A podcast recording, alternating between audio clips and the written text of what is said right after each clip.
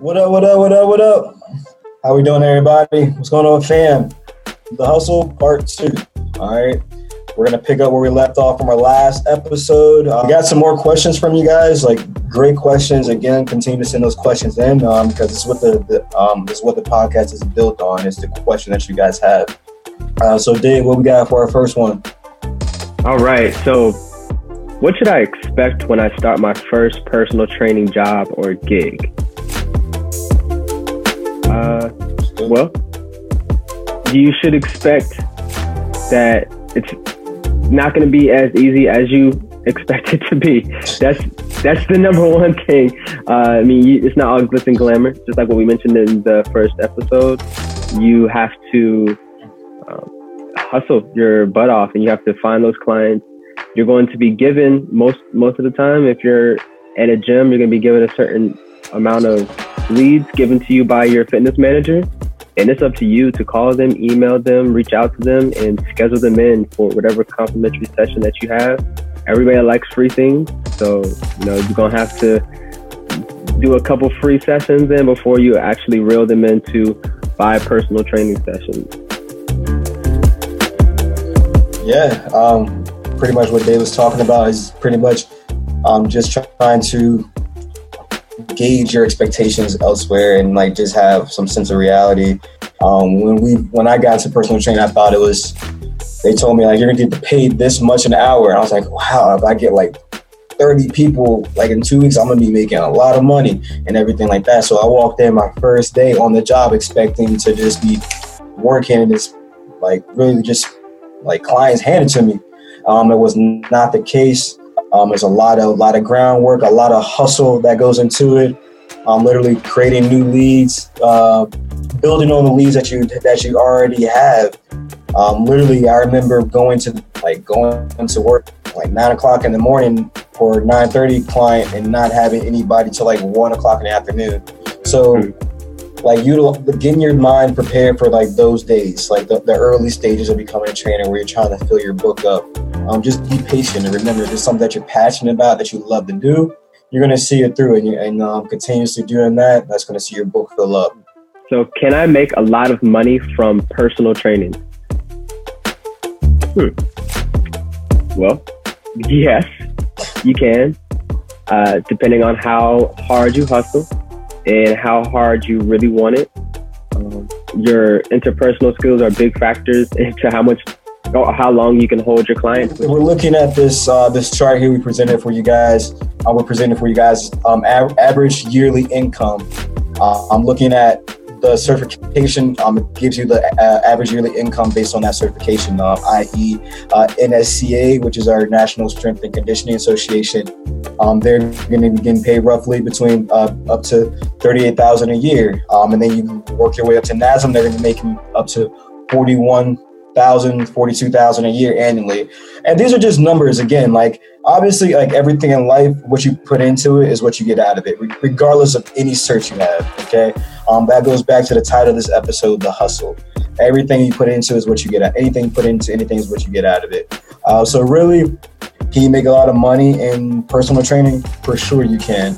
Um, it just starts with your work ethics, and again, going back to your reason to why you want to do this. And if that's a passion of yours, if this is a passion of yours, you're gonna see it through, and you're gonna make the money that you want to make.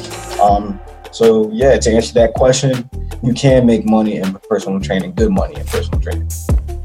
And just to add on, these are just averages, correct? So there are personal trainers who have made into the six digits hundred thousand plus, and there are personal trainers who are making twenty thousand or less. You know, so yes, the certification shows that NASM has the highest average yearly income for trainers, and the NSCA has the lowest. But you also have to play into factors of what are those trainers doing? Are those NASM trainers on their own, or are they working for a gym? And same with NSCA. Once again, we mentioned that that is a big sports specific uh, certification with the CSCS. So you have to understand that the sports industry, the sports realm, you're not going to get paid a lot starting off. It's where you really get into working with real professional athletes as a strength and conditioning coach where the big bucks really start coming in but you got to start somewhere. Money is is you're not there's no salary. You're not salary based as a personal trainer. So that that like emphasizes your work ethic a little bit more because you have to continuously um, work to can uh, to have that consistent paycheck. So if you think about if you have 20 clients in one week you have to make sure that you have those same 20 clients next week, trying to stay on top of them so they don't fall off, like literally being their accountability coach. That's what you are. Um, because if you don't reach out to them, they're not going to register or schedule their next appointment. And now that 20 that you had that one week is now 12 to 13. And that's going to affect your, your paycheck at the end of the week.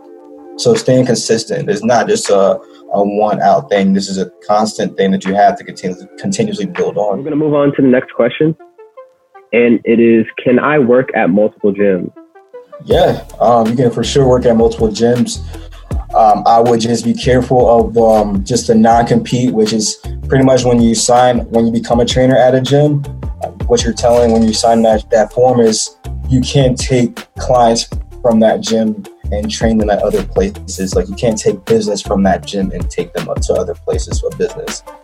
Um, but you can definitely uh, train at multiple gyms. If you're training at like a Planet Fitness and you just want and you're training just general population, which you're going to get majority of the time at a Planet Fitness, um, but then you want to work at a performance studio as well because you want to work with athletes. That's what you want to do because you have different um, interests. And then also it's just more opportunities for you to get more clients when you're working at more gyms and more studios. Um, that's another um, reason behind working at multiple studios. So for sure, you can work at multiple gyms. Yeah. Okay, so uh, we'll go on to the next one. Okay, so it's an interesting one. So do I need to post all my workouts on Instagram for myself to be successful as a trainer? Uh, what do you What do you think? What do you think about that? so, no, you don't. Mm-hmm. You don't have to, but if you are going the route of fitness entrepreneurship and you're trying to figure out what works for you, it's probably best to have one or two workouts that aren't like your star workouts. Like, you know, you don't want people to steal these exercises, but you want people to know that, hey, this is how I work out and this is how I can train with other individuals yeah, this, uh, everything is about marketing. If you're if you're doing that for yourself, even if you aren't doing this stuff, entrepreneurship, work, uh, uh, personal training, you know, even if you work for a gym, you are promoting yourself and the gym at the same time. So you will want an individual to come there and train with you. So at the end of the day, whether you're working for a gym or yourself, um, yes, it's ideal to post workouts. Do you need to post all of them? No. Uh, but the exposure is the most important thing to building your business as a personal trainer. So, uh, you know, it, it, you should definitely consider it, but you don't need to be posting every single day all your workouts uh, unless that's generating consistent leads and consistent, you know, people asking you about any type of training or exercise that you did which obviously turns into money, right? That's the ultimate goal is to bring people in to sell them. No, I agree. I definitely agree.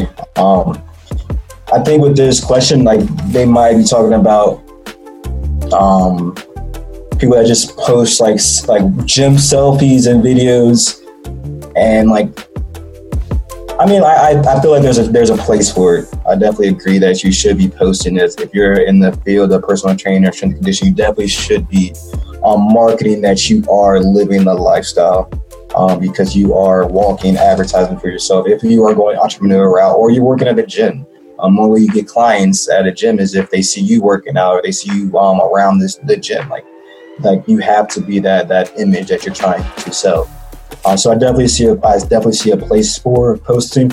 Now, what they was talking about that frequency, I mean that's dependent on you. Like again, if you're if you're posting like once or twice a day, including your stories and all that, like, and you're getting leads and you're getting followers, you're getting like, um, then then that's the route that you need to go or stay with that.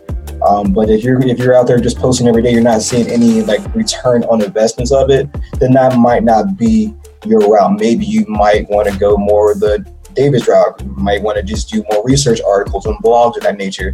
That might be a way of galvanizing more leads. Um, but definitely, there's a place for you to be posting pictures and on Instagram, Facebook, as a way to to um, to market your yourself for sure. Next question: When is a good time to start my own business? That's a, now. That's yeah, it's a great one, man. Like I, that, it kind of segues perfect from the last question. If you have a following, if you have leads, um, you have a means. But then again, you you have to have a plan. You want to have a plan. You have to have some type of direction where you're going. You don't want to just go into a room with the lights off and just put your hands around and try to fill things out. Um, you definitely want to plan, but definitely um, a great starting point is generating leads. So have get, uh, having a following, that might be the first sign that it's time for you to start a business. Yeah, for sure. Um, if you're thinking about starting your own business, do it. You know, it, and even if you're working for a gym, just do it anyway. Because eventually, as a personal trainer, you're going to gain that one client that wants to leave that gym but still wants to work with you one way or another.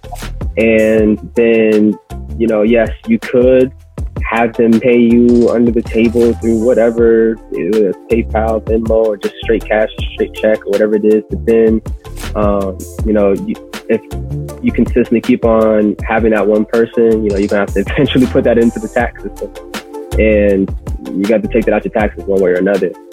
Um, ideally, make your own LLC and let that be taxed out of your own personal LLC. I think that's the most important thing is so that that doesn't affect your own personal income.